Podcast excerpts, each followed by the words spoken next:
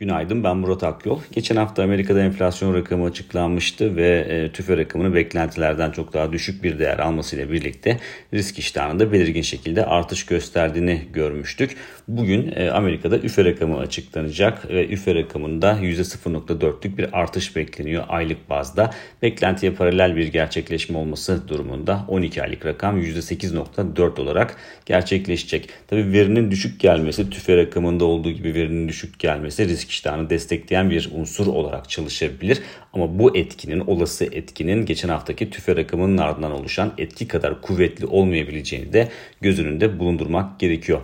Diğer taraftan enflasyonun düşük bir değer almasının ardından FED'den gelecek söylemler de merak ediliyor. Bu noktada hafta içinde 12 FED yetkilisinin konuşması var ve bunlardan Harker, Cook ve, Cook ve Barr bugün konuşma yapacak. Dolayısıyla enflasyon konusuna değinmeleri durumunda Fed'in e, bu konuda son değerlendirmelerini piyasalar görmüş olacak.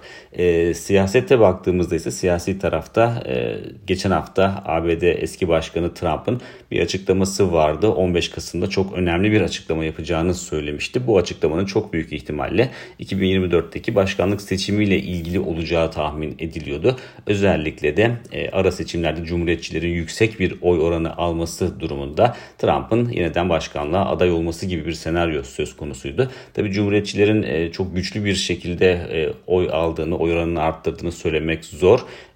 Ama yine de Trump'ın yapacağı açıklamayı piyasalar yakından takip edebilir ve burada tabii ki önemli olan 2024 seçimlerinde tekrar aday olup olmayacağı. Bunu takip edecek piyasalar. Ee, içeriye döndüğümüzde TL'ye bakarsak TL'nin değerinde çok ciddi bir değişim gerçekleşmedi. Son dönemde zaten 18.60'tan e, çok fazla uzaklaşmıyordu.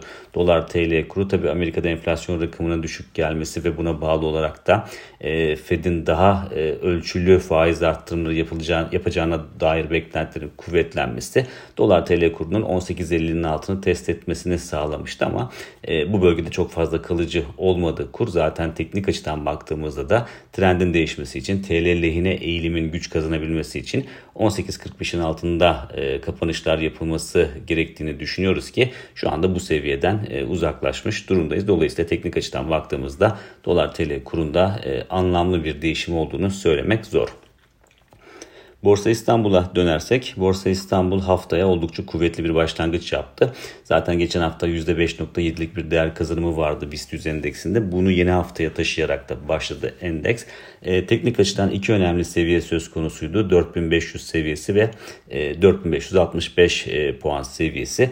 Bu iki seviyeyi de e, aşmayı başardı haftanın ilk işlem gününde BIST 100 endeksi. Özellikle 4565 puan seviyesinin üzerinde kalındığı müddetçe endekste yukarı yönlü hareket etme eğiliminin güç kazanması olası görünüyor ki ilk etapta 100 puanlık bir hareket alanı daha oluşması beklenebilir. E, haftanın ikinci işlem günü itibariyle teknik analizde öne çıkan hisselere baktığımızda ise bugün Coca-Cola, Kardemir'de, Sabancı Holding ve Petkem'in öne çıktığını düşünüyoruz. Bir sonraki podcast'te görüşmek üzere.